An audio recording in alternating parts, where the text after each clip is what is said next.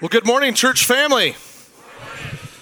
Uh, guest, my name is Brandon. I'm our Community Next Steps pastor. I'm so glad that you're here. I mean, you literally could have went anywhere else this morning, but you chose to be with us. So thank you so much, and welcome to National Take a Nap This Afternoon Day. Right? Like, I can guarantee you, I'm going to go home and take a nap this afternoon. Right? Uh, so, but welcome. We are in a teaching series called Dangerous, uh, a church unleashed. And Pastor Ryan just kind of laid down the groundwork last week. And so, if you missed that, I can't encourage you enough to head over to the website um, and under the media section, theradiantlife.church, and then under media, and, and catch that up on that because he went to Ezekiel 47 and kind of laid down all of the groundwork for this whole teaching series. And, and, like that's the foundation that this whole teaching series is going to be uh, built on. And uh, man, I'm one of the staff members, and I was just, God just used that message last week to just really encourage me um, and to challenge me as well. And so I can't encourage you enough to, to head over there. Uh, but we're, I'm going to go back to a couple of the verses that he shared. Actually, one of them was in that video there. But uh, if you have the YouVersion Bible app, head over there. There should be a live event right now happening in there. But I want to go to Ezekiel 47, verse 1. Ezekiel was a prophet that God used. He's just a mouthpiece of God. Uh, God gave him a vision, and that's what we're going to read about here, starting at verse 1. And it says, In my vision, the man brought me back to the entrance of the temple. There I saw a stream flowing east from beneath the door of the temple and passing to the right of the altar on its south side. And so the, the temple represented the church, and basically they had a leaky sink in it, and it just started leaking out water from it. And it went towards the east, and the east represented the pagan nations. It was all those filthy sinners that we don't want to hang out with, sort of thing. But the water that had life was heading towards the east. But then Pastor Ryan said, Well, hey, you know, as we read and you went farther away from the temple, the water got deeper. In fact, it, got to ankle deep and then it got to knee deep. And I'm not going to show you my legs like he did last week. And if you missed that, I'm sorry. You should have been here. Not going to do it. But uh, he, uh, he went to his knees and then he went to his waist. And he's like, the, the river was so deep that you could swim in it. And he challenged us to go deeper. He challenged us that if we were ankle deep to go knee deep, and if you were knee deep to go waist deep. And if you're waist deep, man, there's so much more. But the, this, this river had life in it. And so, verse 9, it says, There will be swarms of living things wherever the water of this river flows. Fish will abound in the Dead Sea, for its waters will become fresh. Life will flourish wherever this water flows. And so he gave us, Pastor Ryan gave us this wonderful visual and just really challenged us, bless you, just challenged us to go deeper in our walk. And I was, I feel like I'm pretty deep. I just, that's the season that I'm in right now, but I'm challenged to go deeper. And, and I hope today will be dangerous and wanting to go deeper. And so I want to read a scripture verse uh, to you from the book of Hebrews, uh, starting at verse 1. And it says, uh, So we must listen very carefully to the truth we have heard, or we may drift away from it. So today is going to be a conversation with the church family. This is if you call yourself a follower of Jesus, if you if you call yourself a disciple of Jesus, and if you're a guest, like you're trying to figure out this whole Jesus thing, like you pick the best weekend to be here because like you get the week off. Like this, this, this is for the church family. This is for people who call themselves followers of Jesus. And as followers of Jesus, we have to be careful that we don't drift away. And to illustrate this point, I want to be like Jesus because Jesus is awesome. And he told parables, which are stories to help us understand spiritual things. And I want to do my best to, to share a parable with you this morning. And it's, it's about Rodney, Mississippi. Out of curiosity, how many people have been to Rodney, Mississippi? I'd be really surprised if I saw a single hand this morning. You'll understand why here in just a couple of minutes. So Rodney, Mississippi uh, was a town that's literally on right next to the Mississippi River.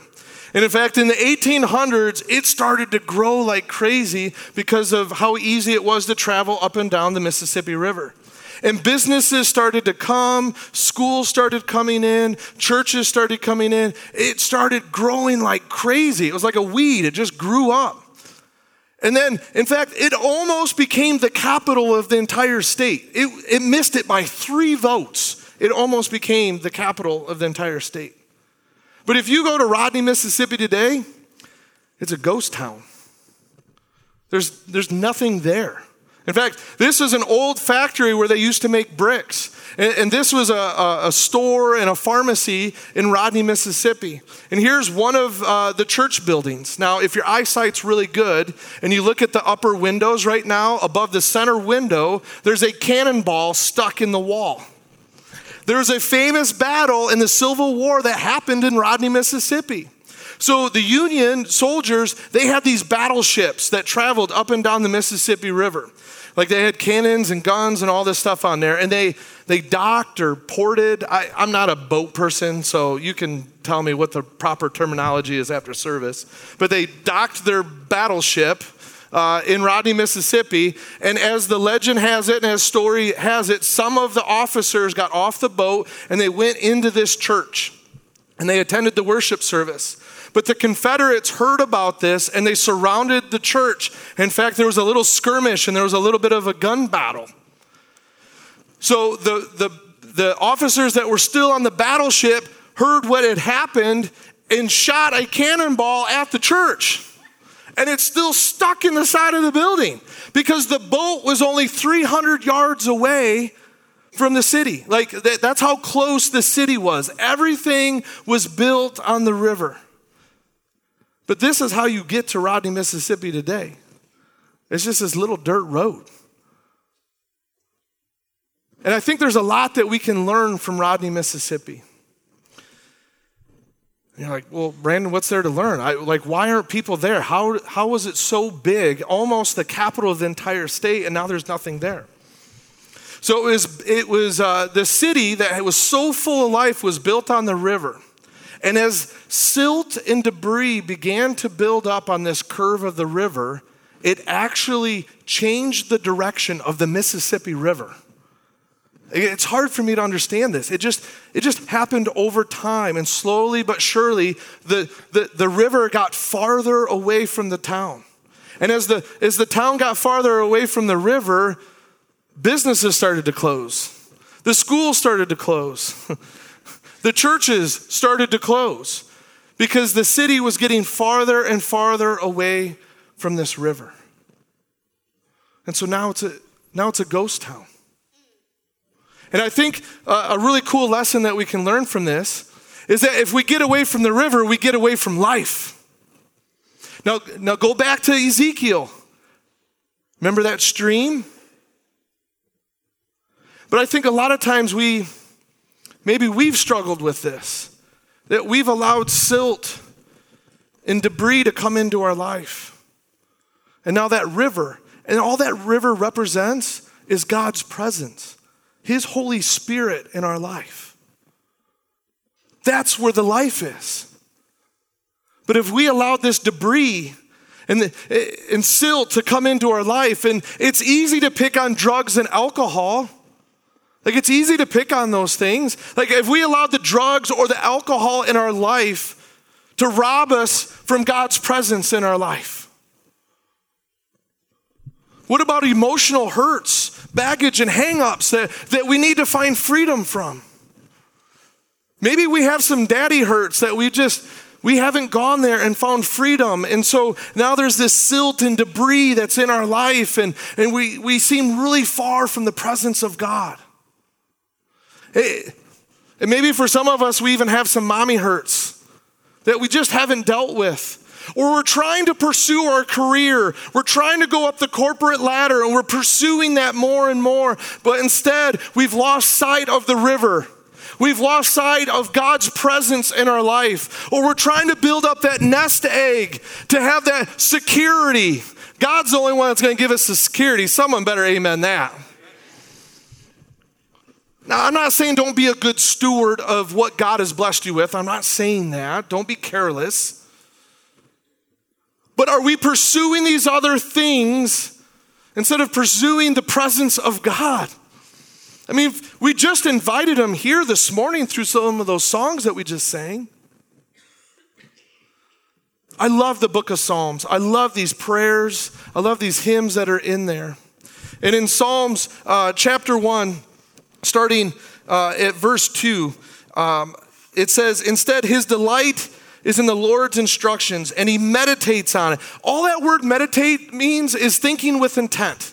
Just putting actual thought into it, meditating on it day and night. He is like a tree planted beside flowing streams that bears its fruit in season, and its leaves do not wither.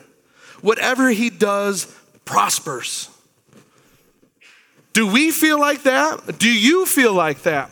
Do you feel like you're a tree planted by this living stream that is just so full of life? Or do we feel like we're really far away from the river right now? And maybe, maybe you've been doing the church thing for a really long time. Maybe, maybe you've grown up in the church your entire life.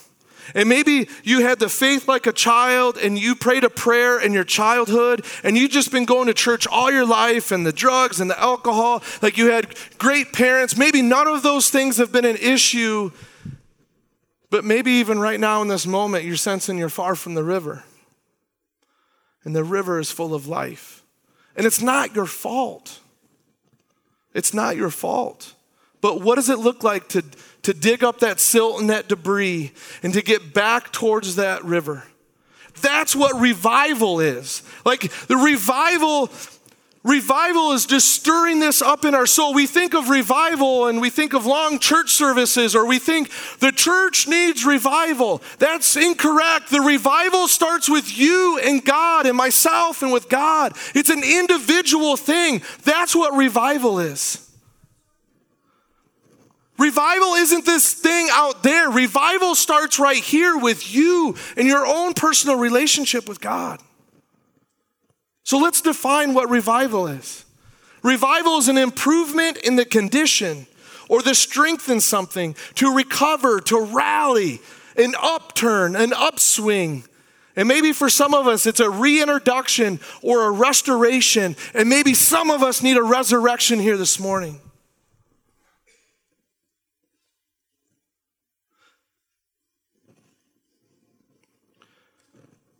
I want to speak to the older generation in the room.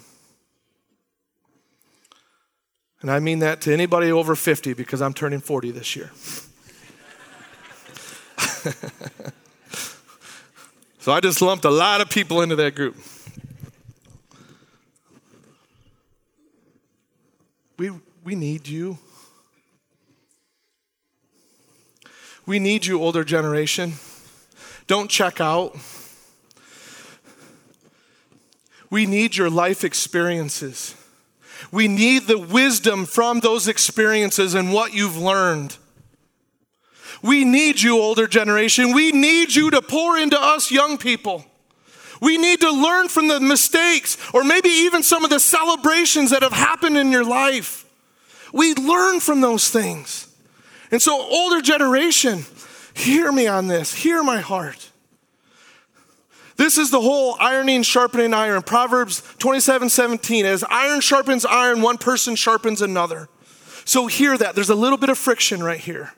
It needs to happen, but we become sharp, and God is going to use a sharp tool, not a dull one. We need you. So, what does it look like for you to have a revival in your life? What does that look like? I want to share a quote from John Wesley. He was just a little preacher man, but man, he whew, he was a passionate guy. In fact, that's where we get our Wesleyan denomination is from John Wesley. And I want to share some words of wisdom, but you can't you can't not read this with passion. Like you cannot read this in a monotone voice. I think it's impossible. Uh, John Wesley says, My fear is not that our great movement known as the Methodists will eventually cease to exist or one day die from the earth.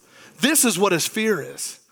My fear is that our people will become content to live without the fire, the power, the excitement, the supernatural element that makes us great. That's my fear as well, church. And I think we are a church that wants more of God. I think there's hundreds of people that have come here. We're celebrating 732 salvations since 2015. Lives are being transformed. But what about us Christians? Are our lives being transformed? Or are we ready for a revival in our lives? Revival raises the esteem of Jesus. And so, as we have a personal revival within our own walk, it can't help but to rub off onto other people. As we begin to build in this relationship with Jesus, it begins to spill out onto other people. So, Brandon, how do we how do we activate this? How do we activate this revival? Like something about it makes sense. And, and maybe I've, I've, I've, the river is far away. It starts with a really churchy word, and I wish I had a better word, but it means repentance. I mean, I'm, I'm willing to go on a limb that no one used the word repentance this week. Like, the only time that I did was because I was preparing for the message today. Repentance simply means changing direction. And a revival will start with repentance. And maybe we've just been stuck in this rut for so long. A revival is going to spark something in our lives where we just can't shut up about Jesus because he keeps doing so many things in our lives that we can't sit in a church service and sleep because we're so on fire for God. We don't just come to the church service to come to the church service. We come here because we want to experience the presence of God in our lives. Out of curiosity, how many people love to grill or at least eat the food off a grill? Oh, dang. You could have amen that. I've been all right with that. So, we all know that charcoal grilling is better than gas grilling, right? Like, we can agree on that. But I'm lazy, so I have a gas grill. yeah. Now, I love charcoal grilling. I used to have a really nice uh, Weber charcoal grill, and you know, it takes time because you got to get the coals out, you got to make sure they stay dry, you get them piled up, unless you got one of those chimney things. I, I was never that fancy, but I had to pile them up, and you put some fluid on there, and then you would just start off with like this small little match. And the coals would begin to, to catch on one another. And then that flame, it, it would start off really small, but then it would begin to build. And then the coals started turning white and they got super hot. And then you'd go get all that nice meat that you've been marinating and seasoning, and you'd put it on that grill, and you just have an awesome meal. Revival is like a charcoal grill. Revival is when Jesus is lifted up in your own personal walk and you begin to rub off on these other coals. And when all those coals come together, we're burning hot. We're being radiant. We're being a church. Come on now. Now, if I was to take one of those coals and take it out of the grill, what happens? It dies, it dwindles away, it's not on fire anymore. That's why we do church. That's why we come here to be spurred on and encouraged, to have that ironing, sharpening, iron thing. But we're not here for us, we're here for the people out there. And that's where the revival sparks is in our own lives when we realize huh, this Jesus thing is awesome, but it's not for me, it's for other people. That's what this personal revival is. And we come here and we get sparked, and that flame begins to grow in our life. And then we begin to rub elbows with other people, and before you know it, we have a big flame. Now, there's a wonderful example of this uh, in repentance, and it's King David. You know, the guy that took out Goliath, he became king. He was an adulterer, a murderer, but he repented of those things. He saw Bathsheba just sitting there bathing, He's, and he wanted her. He, he fell into his flesh. She became pregnant. He tries to cover it up, sends her husband away. He gets killed on the front lines. And he realized that that was wrong. He, he sought out God and asked for forgiveness of those things, and he repented of it. And now we don't celebrate David as a murderer and adulterer. We, we celebrate him as a man after God. That's how we know David. And in Psalms, uh, he writes, Restore to me the joy of your salvation and make me willing to obey you. David got it in spite of his weakness. He repented. He said, God, restore to me, remind me of how I started my relationship with you. He continued to write, He said, Create in me a clean heart, O God, renew a loyal spirit within me.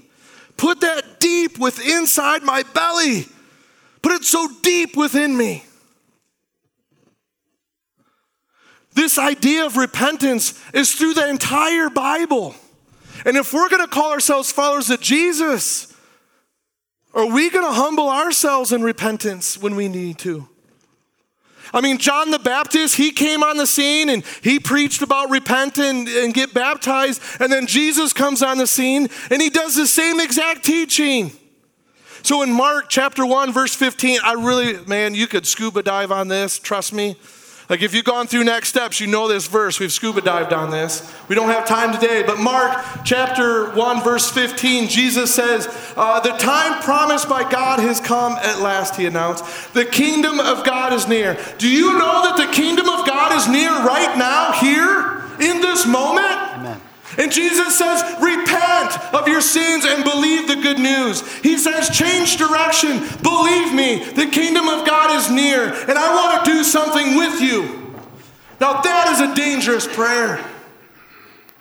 That is a dangerous prayer. The only way that we're going to activate this revival is through repentance.